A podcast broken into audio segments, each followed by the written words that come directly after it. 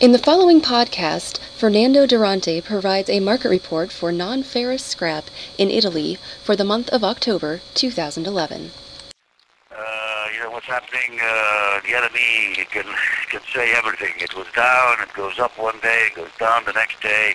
Stock exchanges uh, jump up like uh, like uh, kangaroos, and then and they fall down like dead lions. So I mean, uh, it's very difficult to foresee. I mean, what's happening at the moment. I mean, it's doing well, and uh, it uh, looks as if uh, it, if it keeps this way, I mean, it should uh, certainly improve uh, market conditions. Just market conditions, because uh, apart from the market and the difficulties in in price fixing uh, because of these ups and downs, it doesn't mean that business has stopped. Business is, is going is going well. I mean, uh, producers uh, are uh, are filled up with orders and. Uh, uh, they're pleased of how things have been going. I mean, up to now, the only uncertainty uncertainty lies in, in, in the price of copper.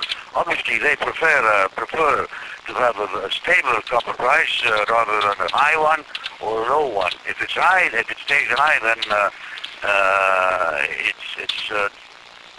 The difficulty, the, the difficulty, the difficulty comes up in, uh, you know, you, have to um, pay out more cash because of the higher cost of the copper. And if it's low, I mean, uh, and it stays low, they probably have, uh, you know, higher margins on, on their on the, on the sale of their products. But at the end of the day, I don't think anybody is worried about what is happening in copper and zinc and uh, in uh, and in other metals.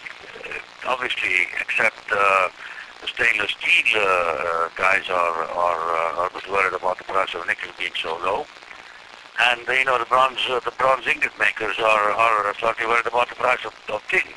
Uh, the, the pri- prices fluctuate uh, according to the ups and downs of these metals. So uh, it looks as if uh, producers and consumers are are, are buying, and uh, uh, decisions are taken very rapidly in order to avoid. Uh, you know, any unexpected uh, changes while they're negotiating uh, their purchase.